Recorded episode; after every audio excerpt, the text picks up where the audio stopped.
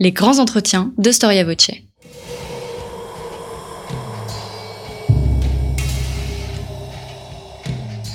Une émission de la rédaction de Storia Voce.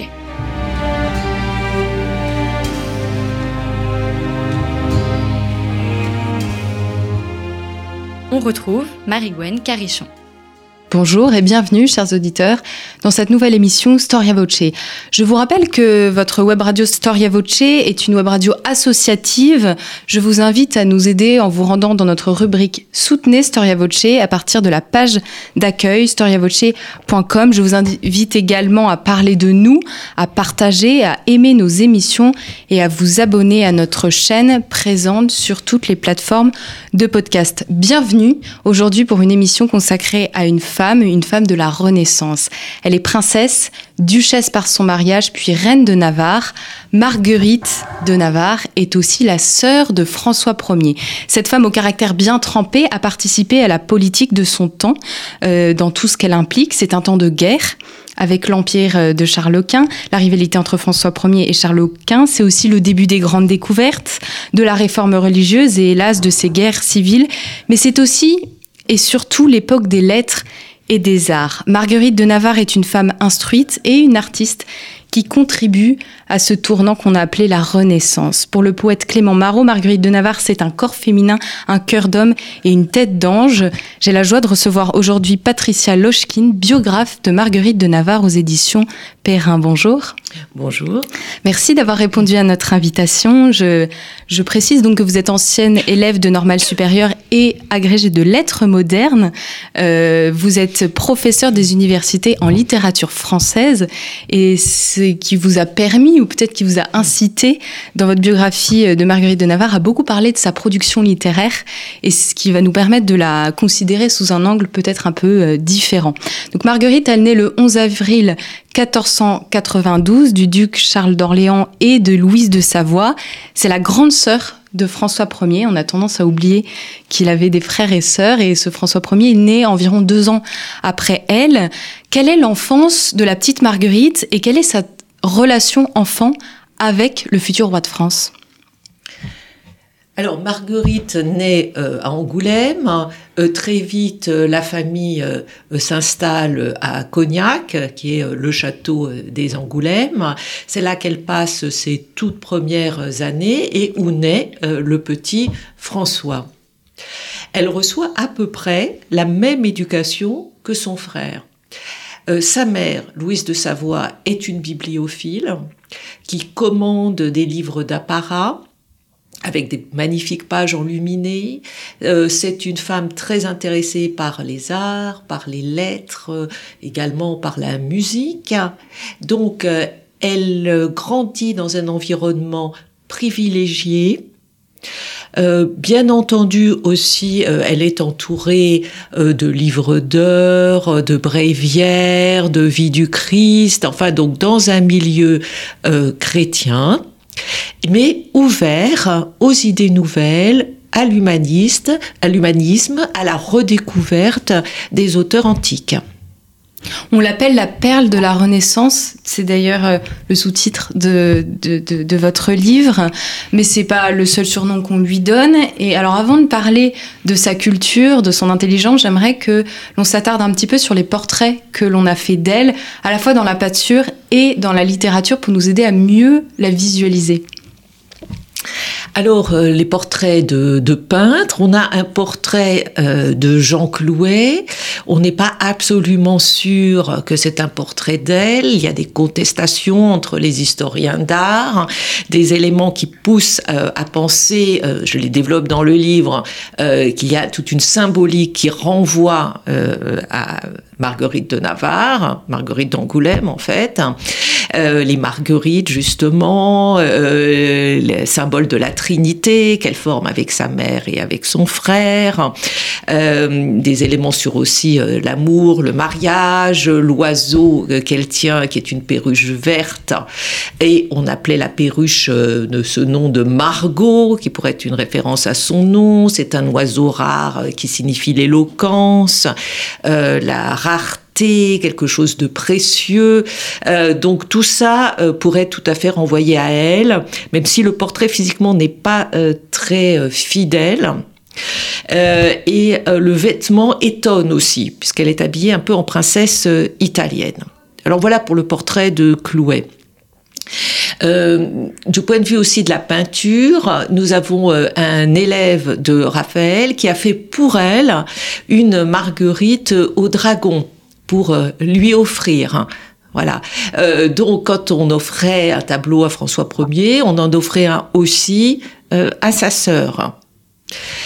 Maintenant, les hommes de lettres, vous avez cité Marot, hein, qui parle de sa tête d'ange, Rabelais, insiste aussi sur sa hauteur de vue, hein, sa hauteur spirituelle. Il lui dédie le tiers-livre hein, en 1546. Il parle de son âme extatique. Euh, elle est célébrée euh, par les poètes lyonnais également et jusqu'en Italie.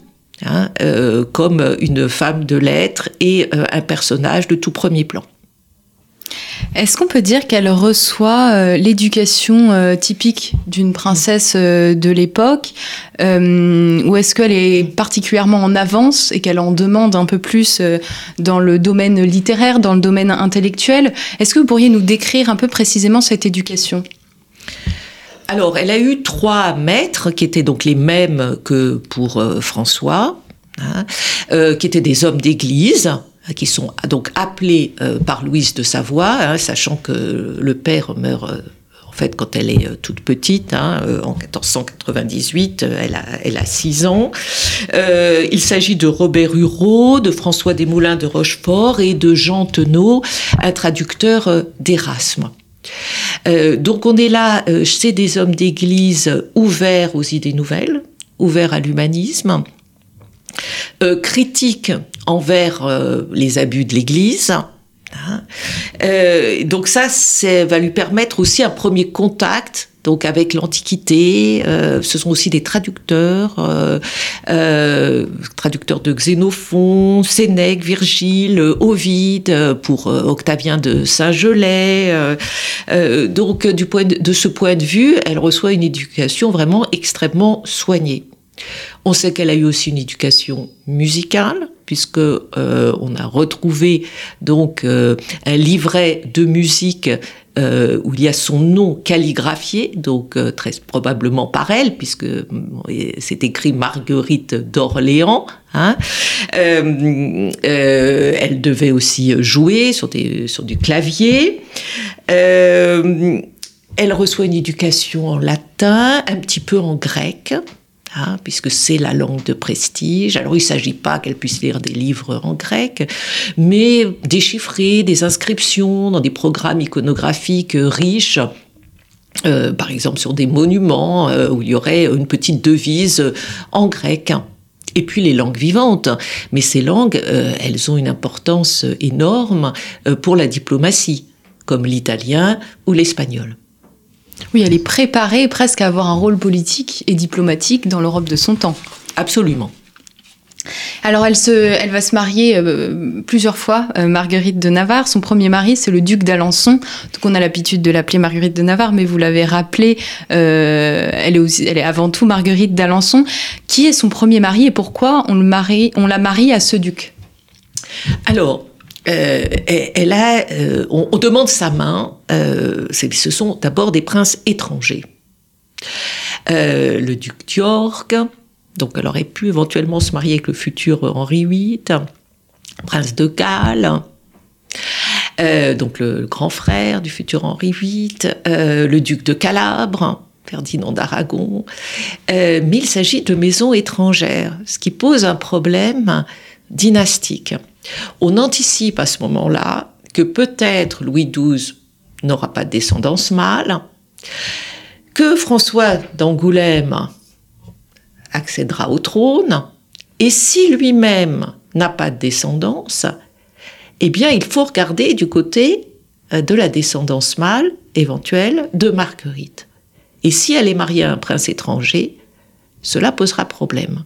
Hein, on se rappelle quand même les guerres de Cent Ans. Euh, donc, on refuse ces prétentions euh, qui sont euh, quand même prestigieuses. Euh, et on se rabat, disons, sur un prince français, alors qui a le même âge qu'elle. Cela aurait pu être un mariage harmonieux, mais malheureusement, c'est un homme de guerre qui n'a rien en commun avec Marguerite et elle va se retrouver donc dans un château assez isolé, euh, voilà, vers euh, le Maine, euh, la Normandie. on est quand même très loin des cours qu'elle fréquentait. Et sans enfants? Sans enfants, c'est un mariage infécond. Marguerite tombera enceinte donc bien plus tard, à un âge où on désespérait presque qu'elle soit féconde mais euh, elle ne se désintéresse pas de la vie politique du royaume puisqu'elle va avoir un rôle euh, dans l'accession au trône de François Ier. Alors quelle est sa relation politique? Comment est-ce qu'elle voit euh, l'évolution de, de la monarchie, du pouvoir, alors qu'elle est dans son dans son château, dans sa tour d'ivoire, un petit peu isolée? Alors d'abord, dès qu'elle en a l'occasion, elle revient à la cour de France. Hein, euh, que ce soit euh, voilà euh, Saint-Germain-en-Laye ou les châteaux de la Loire. oui, la cour est itinérante. La cour est itinérante, bien entendu, donc elle ne rate pas une occasion pour fuir son château, surtout qu'elle y est extrêmement seule. Son mari est parti faire les différentes guerres, guerre d'Italie, guerre du Hainaut. donc c'est peut-être d'ailleurs même lié à une certaine maturation spirituelle chez elle elle se tourne vers les réalités euh, spirituelles. En tout cas, on sait qu'elle n'est pas épanouie euh, dans sa vie à ce moment-là. Et alors son, implication dans l'accession de François Ier euh, au trône de France? Alors, c'est surtout Louise de Savoie hein, qui est impliquée dans la manœuvre. la succession de Louis XII, finalement, se fait sans problème. Il n'y a pas de contestation. Hein. Euh, c'est déjà la deuxième fois hein, que ce n'est pas un fils de France qui succède euh, à un roi euh, régnant. donc François Ier est à la fois donc un cousin et un gendre hein, de, de, Louis XII. Donc tout ça fait que la succession se passe sans problème. Louise de Savoie était extrêmement ambitieuse pour son fils et dans toutes les représentations qu'on a aussi de l'époque, hein, on voit cette trinité euh, des deux femmes autour de ce sorte de Messie, hein, qui est euh, ce fils qui, dont on a vraiment rêvé euh, qu'il accède au pouvoir. dans un premier temps, elle a tout le bénéfice hein, de cette accession au trône. Euh, c'est-à-dire qu'elle est extrêmement valorisée euh, à la cour. En 1517, donc peu après, 1515, hein, euh, elle reçoit même le duché Péry du Berry, donc par son frère, et il est à noter qu'elle devient la première paire de France au féminin. Ça n'était jamais arrivé. donc, à la cour, elle brille aussi par ses talents intellectuels, ses qualités mondaines aussi, elle sait tenir son rang et elle éclipse rapidement euh, Claude de France, euh, l'épouse de François Ier. C'est ce que voulait d'ailleurs Louise de Savoie. Vous avez parlé de la, Trinité euh, qui se formait donc entre la mère de François Ier, Marguerite de Navarre et François Ier. Vous avez parlé tout à l'heure du fait que cette Trinité était représentée, donc c'est un symbole religieux, hein, dans les tableaux représentant Marguerite de Navarre. Est-ce que c'est une légende, cette espèce de symbiose très forte entre les trois membres de la même famille, où il y a une réelle communauté de pensée et un même euh, désir politique entretenu par les trois euh, protagonistes? Alors, si c'est une légende, en tout cas, elle a été construite par les protagonistes et par les publicistes de l'époque, les grands rhétoriqueurs, hein, qui célèbrent cette union, qui jouent d'ailleurs même sur le mot d'union, qui veut dire perle en moyen français. Hein. c'est le mot pour dire perle, voilà. Donc on joue sur Marguerite, Union, Trinité, Hein, euh, puisque bien sûr François Ier est un roi euh, sacré hein, à, Reims. Et entre eux, en tout cas, cette relation, on la trouve représentée euh, dans les poèmes qu'ils s'échangent. par exemple, des rondeaux. Alors le rondeau, c'est une forme fixe médiévale, pour faire simple, qui reprend, disons, un petit hémistiche qui revient. Et ils vont jouer à reprendre le même hémistiche, comme ce n'est qu'un cœur. Voilà, euh, entre voilà Louise de Savoie, Marguerite d'Angoulême, son frère, vont reprendre les mêmes choses. Voilà, donc euh, on construit vraiment euh, cette union très forte, cette symbiose euh, entre les trois. Alors il y a des temps heureux puis des temps plus difficiles, bien entendu, pour Marguerite. On a l'impression que les années du règne sont assez agréables. Les enfin pardon, les premières années, euh, ces premières années sont assez agréables. Et puis après, ça, se corse. Vous parlez même, je crois, de la crise des années 30. Mais en 1525, il faut euh, bien sûr mentionner la défaite de Pavie. Donc François Ier est capturé. Euh, peu de temps après meurt le premier mari de Marguerite et elle va avoir un rôle politique euh, suite à cette défaite de Pavie.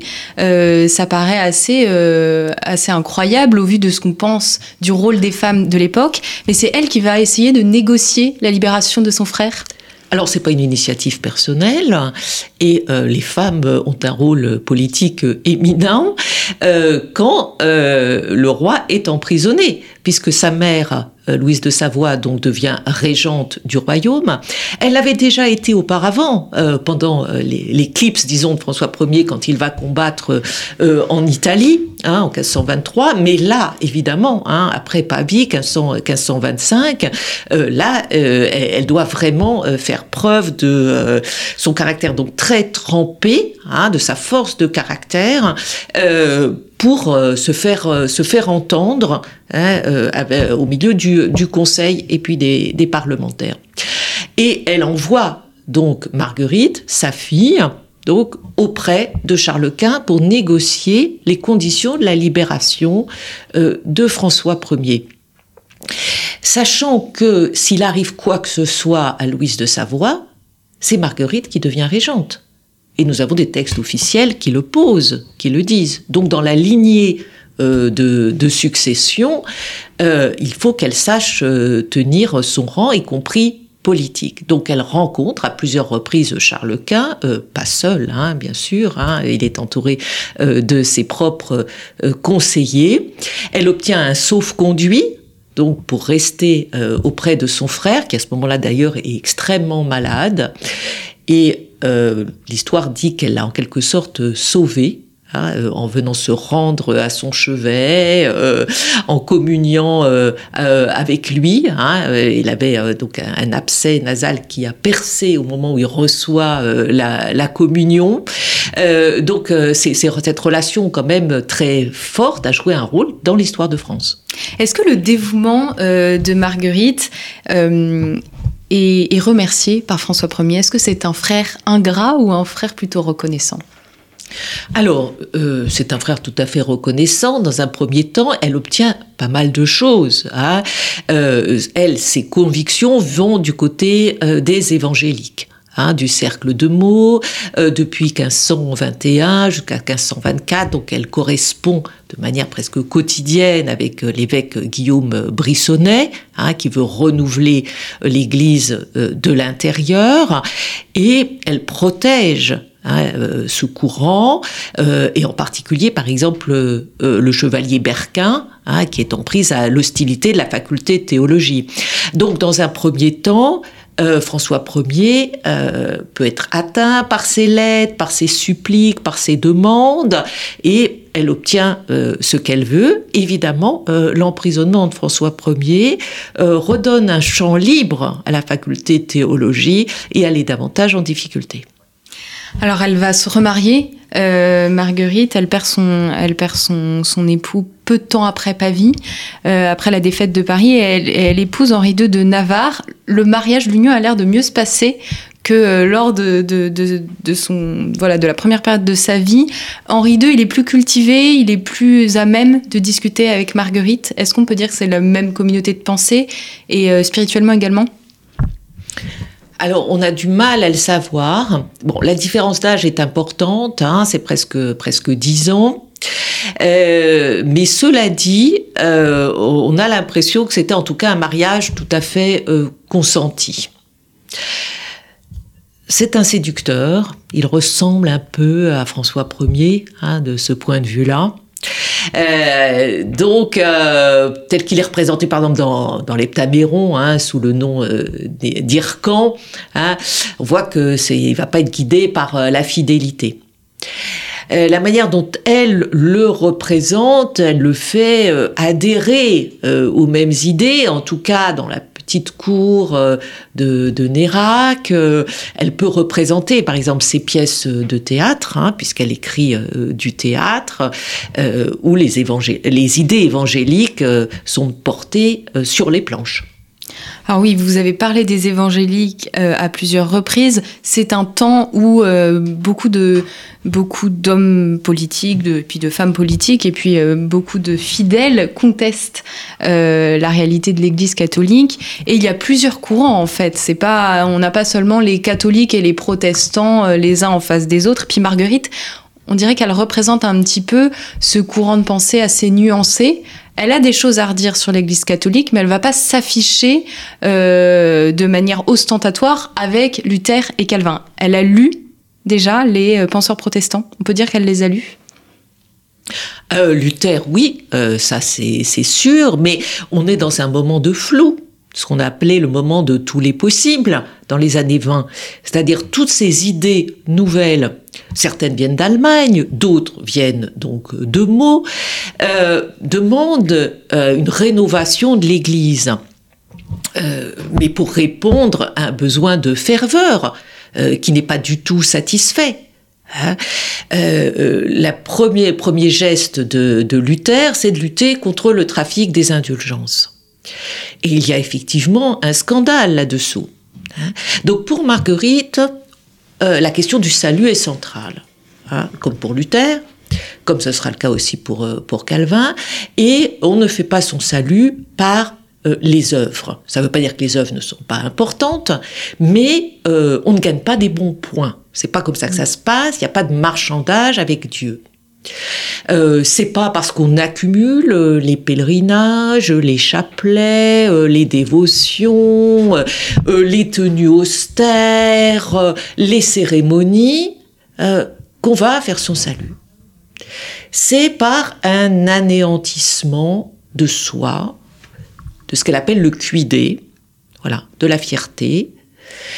Et c'est comme une sorte de pèlerinage de l'âme Hein, euh, qu'elle retrace dans ses premières œuvres, hein, le petit œuvre des veaux, euh, le miroir de l'âme pécheresse. Et ce mouvement-là, il est euh, intérieur. Donc ça demande une plus grande pureté, une plus grande rigueur, et puis ça demande de lire les textes. Et là, on en vient à ce grand mouvement humaniste de traduction des textes, traduction en langue vulgaire, ce que voulait parallèlement euh, Luther, mais beaucoup d'autres aussi, euh, les chrétiens n'avaient pas accès au texte sacré. Et ça, ça ne va plus parce que l'Église voulait la main mise sur, euh, sur le texte. Hein, et il y a une demande qui est portée aussi par Erasme au même moment de traduction, traduction de la Bible pour que tout un chacun, en tout cas ceux qui ont accès évidemment euh, à la lecture, hein, euh, puissent connaître les textes et faire passer le message de l'Évangile. Ça veut dire aussi qu'on va faire beaucoup plus de prédication, qu'on va la faire en français, qu'on va la faire en citant les textes. Et donc, euh, une population, on va dire, plus moyenne, d'artisans, euh, de, commerçants, euh, va pouvoir, même s'ils ne lisent pas, va pouvoir entendre euh, la parole de Dieu. Donc c'est ça qui est essentiel pour le groupe de mots et pour Marguerite. Et ça, c'est sa conviction essentielle. Et elle n'en démordra pas de toute sa vie.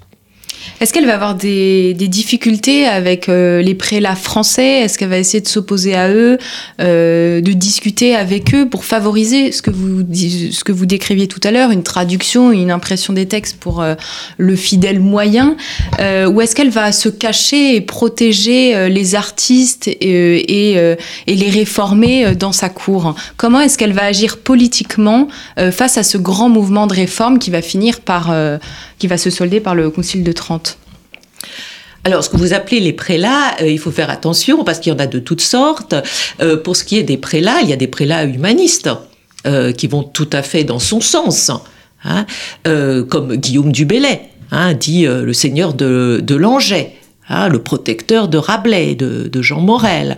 Euh, donc le problème n'est pas celui des prélats, c'est celui de la faculté de théologie, hein, euh, qui verrouille les choses, qui censure les écrits, hein, et qui appose ce saut d'hérétique sur en fait des traductions de la Bible, sur des Bibles en français. Voilà. Et donc ça, c'est insupportable pour Marguerite. Donc elle, elle encourage par exemple son poète Marot à traduire des psaumes, à traduire les prières euh, ordinaires, les traduire en français. Voilà, ce qui semble un geste pour nous euh, tout à fait évident, tout à fait euh, naturel. Eh bien, ça a été une lutte pour obtenir ça, et beaucoup de gens sont passés par le bûcher en fait, euh, pour que euh, petit à petit, euh, cela, soit, cela soit possible. Marguerite, beaucoup d'auteurs doivent leur vie à Marguerite? Alors, elle était vue effectivement comme une sorte de poule qui protégeait sous ses ailes bienveillantes des traducteurs, des imprimeurs, euh, des poètes, euh, voilà, qui se mettaient sous, sous sa protection. Effectivement, alors quand elle l'a pu, évidemment, elle a essayé de les, de les sauver. Et puis, euh, parfois, comme l'imprimeur Augereau, on peut dire qu'il euh, est le dégât collatéral de la publication de son miroir de l'âme pécheresse, qui a été censuré par la, euh, la, faculté de théologie, et de la traduction donc de ses prières qu'elle a fait traduire par Marot et du psaume 7 aussi de, de la Bible. Est-ce qu'il nous reste aujourd'hui euh, de ces écrits spirituels euh, de Marguerite de Navarre? Alors il nous reste une énorme production, hein, une énorme production euh, poétique qui n'est plus exactement lisible aujourd'hui. On la lit d'un point de vue, disons, documentaire. moi, voilà, je l'ai lu pour essayer de comprendre sa pensée. C'est des milliers et des milliers de, de vers elle rumine beaucoup les textes des Écritures. Euh, et en cela, euh, ça l'éloigne du mysticisme, c'est-à-dire que euh, le moment de contact direct avec Dieu, en fait, est médié par la lecture des textes. Donc il y a énormément de réminiscences, d'expressions bibliques dans ces textes. Vous ne la qualifieriez pas de mystique? Alors il y a eu des moments mystiques, euh, qu'on peut identifier. 1543, euh, euh, quand elle accueille à Nérac deux prédicateurs du Hainaut, Antoine Poc et Thierry Quintin, qui font fi de toute affiliation confessionnelle et qui prônent donc ce contact direct avec Dieu. Donc à ce moment-là, elle est sous leur, sur leur, sous leur influence. Elle a aussi lu des mystiques médiévaux, euh, comme Marguerite Porrette du XIIIe siècle, qui était qualifiée d'hérétique par euh, l'Église. Elle a eu accès à son texte, le miroir des euh, âmes anéanties, et c'est à partir de ce texte qu'elle a écrit son propre miroir des âmes pécheresses. Donc, il peut y avoir une tendance mystique, mais ce qui euh, fait la différence, c'est euh, la lecture vraiment quotidienne de la Bible et lecture en français qu'elle met d'ailleurs en scène dans l'Heptaméron avec le personnage d'Oisille en vous lisant et puis en vous écoutant, on se rend bien compte que cette rivalité euh, qu'on a appelée euh, euh, guerre de religion est bien plus qu'un combat politique. vous parlez d'ailleurs dans votre livre des tourments de Marguerite de Navarre. Il y a un vrai, pendant spirituel à ce, à ce conflit qui, qui sévit à ce point-là dans le royaume de France. Eh bien, beaucoup de croyants se posent la question comment faire son salut? L'Église nous dit que c'est par euh, des génuflexions, euh, par euh, le culte des saints, par l'achat d'indulgence, mais si c'était autre chose. Et toute son œuvre, toute sa vie est orientée par cette question du salut. Si elle a autant euh, publié d'écrits euh, spirituels, c'était une, femme de lettres, on en a, déjà euh, un peu parlé. Vous citez dans votre avant-propos un propos de Charles de Saint-Marthe qui dit quand elle, donc Marguerite, se trouvait seule en sa chambre, tu l'eusses vu tenir entre ses mains un livre au lieu de la quenouille, une plume au lieu du fuseau et la touche de ses tablettes au lieu de l'aiguille. Elle s'adonne bien plus aux activités de l'esprit qu'au fuseau, Marguerite de Navarre, dès le début en fait. Alors, on sait qu'elle pratiquait et qu'elle a pratiqué euh, toute sa vie euh, la broderie. Euh, donc, elle a été élevée aussi comme une femme de son rang et de son temps. Donc, les activités manuelles faisaient aussi partie de sa vie.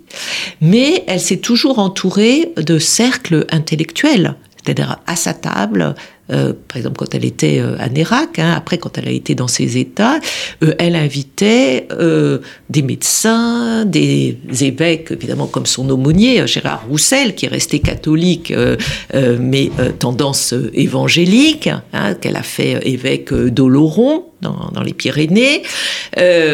donc elle continue à, à s'instruire et à discuter avec eux sur un pied d'égalité. Et alors, elle discute à table, mais également euh, par une très riche correspondance. Est-ce que cette correspondance est une euh, des sources majeures qui vous a permis d'écrire cette biographie? Oui, certainement, parce que comme source primaire, c'est à peu près tout ce que nous avons. Alors il ne faut pas chercher dans cette correspondance euh, un journal ou une autobiographie personnelle. On saura très peu de choses sur sa vie personnelle. Hein. On ne se déballe pas euh, ainsi. Euh, mais euh, pour ce qui est de sa vie de femme, on a quand même des éléments y compris dans ses lettres et dans ses lettres poétiques, hein, qui prennent une forme poétique en vers, des éléments sur ses grossesses, voilà, sur son corps qui l'embarrasse, tout ça, ça m'a beaucoup intéressé parce que bon, ces choses-là, euh, on va pas les trouver dans la biographie de Pierre Jourda en 1930. Est-ce qu'on peut dire que Marguerite euh, de Navarre est une femme humaniste qui maîtrise plus que quiconque l'écriture et la langue française? On sait que elle n'était pas la seule dans la cour. Euh, Anne de Bretagne aussi était très cultivée, très lettrée. Mais est-ce que, en fait, est-ce que les œuvres de Marguerite de Navarre sont des chefs-d'œuvre ou certains sont-ils des chefs-d'œuvre? Difficile de répondre à cette question, c'est-à-dire de porter un regard esthétique sur son œuvre euh, à partir de critères qui seraient euh, ceux d'aujourd'hui, qui seraient euh, décalés. Ou alors par rapport à ses contemporains, que disaient ses contemporains de sa production littéraire? Est-ce qu'elle était reconnue au même titre que celle d'Erasme ou finalement c'était une production relativement simple et pas forcément digne d'intérêt? Alors, on ne peut pas la comparer à Erasme pour une bonne et simple raison, c'est-à-dire qu'une femme ne fait pas d'études de théologie. Voilà. Donc, elle est euh, dans une autre veine, qui est à peu près la seule possible pour une femme intellectuelle chrétienne de l'époque, qui est l'expression lyrique chrétienne. Voilà. Euh, donc, dans cette veine-là, elle est reconnue. Savoir si c'est pour des critères esthétiques, euh, c'est un petit peu décalé. C'est-à-dire que euh, on, salue sa hauteur d'âme. Hmm. Voilà. Euh, maintenant, le prince des poètes français, c'est Clément Marot à l'époque, et elle le protège. Voilà. Et elle ne cherche pas à faire carrière dans la littérature. Hmm. Elle ne publie pas ses œuvres, ou très peu. Hein? on ne fait pas vraiment commerce de ses livres quand on est une princesse. La vie littéraire fait partie tout simplement de la vie à la cour. Donc on attend d'elle, effectivement, euh, qu'elle ait ces qualités-là, et elle les a euh, à un degré euh, éminent. Maintenant, évidemment, 90% de son œuvre n'est pas passée à la postérité. Hein, euh, qui lit aujourd'hui euh, ses chansons spirituelles, son triomphe de l'agneau, euh, ses prisons, son miroir de l'âme pécheresse, etc. Alors là, je vais m'adresser plus à, la professeure de, littérature qu'à l'historienne. Comment est-ce que vous, pourriez décrire son écriture à Marguerite de Navarre? Comment on la reconnaît, cette écriture? Alors, d'abord, elle est liée à des formes. Voilà, c'est-à-dire que euh, on ne choisit pas euh, comme ça une écriture ou un style. On s'inscrit dans des formes, dans des genres qui sont fixés. Et il y a une très grande variété. Par exemple, son théâtre, qui est très minoré et que personne ne connaît, il est extrêmement varié. Vous avez des comédies bibliques qui ressemblent aux mystères et aux passions euh, médiévales, qui reprennent les thèmes des, euh, des enfances du Christ, hein, euh, le désert, les innocents. c'est très manichéen. Ça oppose Satan et puis les simples bergers qui, eux, exultent à la naissance de l'enfant. Voilà. Alors, on peut trouver ça simplet. C'est pas comme ça que c'était vu à l'époque. C'était un théâtre didactique. Il y a ces comédies qui ne sont pas bibliques par ailleurs, euh, qui sont assez féroces. Le malade ou l'inquisiteur, hein, euh, qui sont quand même en prise euh, avec des problèmes contemporains. voilà pour, pour son théâtre. Il y aurait aussi la comédie de Mont-de-Marsan, qui met en scène des femmes, que des femmes, avec différentes attitudes qui incarne un rapport différent à la religion, à la foi. Euh, il y a la mondaine, il y a la sage, mais il y a aussi la ravie de Dieu, qui représente la mystique, qui elle s'exprime en vers, contrairement aux autres, qui chantent, que les autres traitent de folle. Sur scène, un des personnages présente une Bible à un autre. Donc pour toutes ces raisons, c'est quand même, euh, disons, son théâtre peut euh, continuer à, nous intéresser pour essayer de comprendre de l'intérieur, à travers ce qu'on peut appeler la littérature, mais au-delà de ça, l'expression des idées. Hmm. Puis il y a des choses un petit peu plus légères, si je peux m'exprimer ainsi. C'est peut-être son œuvre la plus connue, euh. C'est des nouvelles. alors qu'est-ce qu'elle raconte ces nouvelles? Est-ce qu'elles ont aussi un lien avec l'actualité religieuse de son temps? Eh bien, tout à fait. Euh, si elle n'avait écrit que des contes à rire euh, dans la lignée de Boccace, euh, je pense que cette œuvre ne serait pas passée à la postérité, n'aurait pas passé les siècles.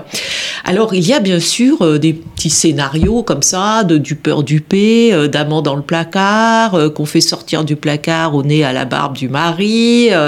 donc, le thème de la rouerie féminine. mais ces histoires sont discutées par ces voyageurs bloqués dans l'abbaye de Sarance. Et euh, ils sont cinq hommes, cinq femmes. Ils disent Oh là là, mais attention, là, vous racontez des histoires euh, qui sont à la diffamation des femmes. Moi, euh, par exemple, une femme va dire Moi, je vais les défendre et raconter une autre histoire qui va plutôt montrer la rouerie d'un mari, hein, avec une femme, elle, vertueuse. Donc, ça, c'est une première catégorie d'histoire. Il y a, disons, trois autres catégories d'histoires. Euh, les histoires d'amour, de relations amoureuses. Et là, on voit que c'est une femme qui a écrit. Hein. C'est central pour elle, voilà, l'amour. Et euh, l'amour euh, est, souvent plein d'obstacles. Et ces histoires finissent mal en général. Donc il y a beaucoup d'histoires sombres qui annonce le genre de l'histoire tragique euh, à venir euh, dans la deuxième moitié euh, du siècle. Il y a des histoires, une autre catégorie, la troisième peut-être, de drames conjugaux, de parents abusifs, de, pères, de frères qui enferment leurs sœurs ou leurs filles dans des tours, qui se permettent de, tuer, de massacrer, de, d'exercer un pouvoir, une domination que rien ne justifie. Aucune loi, ni la loi des hommes, ni la loi de Dieu. Rappelle les devisants d'ailleurs, hein, en se fondant sur des textes de Saint Paul, qu'on n'avait pas le droit de traduire en français, rappelons-le. Et quatrième catégorie euh, en rapport avec son temps, comme vous le dites très bien, euh, ce serait les histoires de Cordelier. Alors là encore, c'est un thème qui est traditionnel les moqueries sur les cordeliers. Euh, c'est un ordre mendiant hein, de franciscains qui permettait de s'introduire dans les maisons, dans les foyers. ce serait un peu l'équivalent, si vous voulez, des professeurs particuliers aujourd'hui, bon, qui arrivent euh, comme ça avec un certain euh, prestige, qui utilisent leur position dominante, leur habit aussi de moine, leur dévotion, mais toute apparente, pour en venir à leur fin, qui est souvent de violer la fille de la maison. Alors ces histoires, euh, elles font rire, mais quand même un rire un peu grinçant, hein voilà. Et ces histoires sont commentées. Et l'édition qui en a été faite euh, dix ans plus tard, puisqu'elle n'a pas pu publier elle-même, hein, la mort l'en a empêché hein, en 1549, donc l'édition est de 1559 par Gruget, eh bien, euh, nombre de ces histoires ont été censurées. Elles ont été enlevées, retirées, puisqu'on est à ce moment-là sous Henri II, pour en placer d'autres. Dès qu'on se moque des prêtres ou qu'on les met dans des positions ainsi euh, inconfortables où on montre leur euh, débauche, euh, ça pose problème. 1549 est une année tragique pour Marguerite. C'est, voilà, elle meurt le 21 décembre d'une elle meurt de vieillesse, on peut le dire comme ça. Euh, mais c'est également euh, l'année de la parution euh, de Défense et illustration de la langue française de Dubélé. Et alors, juste après sa mort, on a l'impression qu'il y a une floraison d'éloges à son égard. Elle ne meurt pas du tout dans le secret. Tout le monde parle d'elle. C'était la femme à connaître. tous ces témoignages vous ont servi pour écrire cette biographie? Alors, ces témoignages sont, importants. C'est pour ça que je tenais à faire un dernier euh, chapitre euh, là-dessus, euh, parce que cela montre que sa renommée traversait les frontières. Nous avons des témoignages donc des sœurs Seymour, Seymour qui ont été, qui ont eu comme précepteur Nicolas Denisot du Mont, qui écrivent donc en latin euh, des éloges funèbres qui sont traduits ensuite euh, par du Euh, nous avons des éloges funèbres de Ronsard, donc en France, et nous en avons d'autres qui viennent d'Italie. On, se rend compte de, la richesse des échanges de l'époque en lisant la, vie de Marguerite de Navarre, qui elle-même parlait 15 langues, euh, je ne saurais plus dire combien exactement. Euh, euh, on sait qu'elle était à l'aise, en tout cas en italien et en espagnol. Voilà, pour les relations diplomatiques, c'était c'était important. elle a choisi d'écrire en français hein, et d'illustrer à sa manière la langue française. Est-ce qu'elle a été dans l'histoire, une dernière question, euh, effacée un petit peu par la figure de François Ier, où on a gardé en mémoire néanmoins euh, son intelligence, euh, son rôle politique jusqu'à nos jours? Alors peut-être en France, mais pas dans les pays anglo-saxons. On peut dire qu'ils auraient un peu repris le flambeau. Moi, j'ai écrit une partie de ce livre euh, à l'étranger, hein, euh, en Amérique, hein, euh, dans des bibliothèques assez riches, qui avaient des fonds anciens, plus toute la bibliographie secondaire dont je pouvais avoir besoin en français ou en anglais. Euh, The Oxford Companion of uh, Margaret de Navarre euh, donc euh, est, est en anglais. eh bien, pourquoi? Tout simplement parce que la question religieuse, évangélique, a essaimé évidemment dans le monde anglo-saxon, et aussi parce que tout simplement Elisabeth Tudor, la future Elisabeth Ier, a traduit une œuvre de Marguerite de Navarre quand elle était enfant, Le miroir de l'âme pécheresse.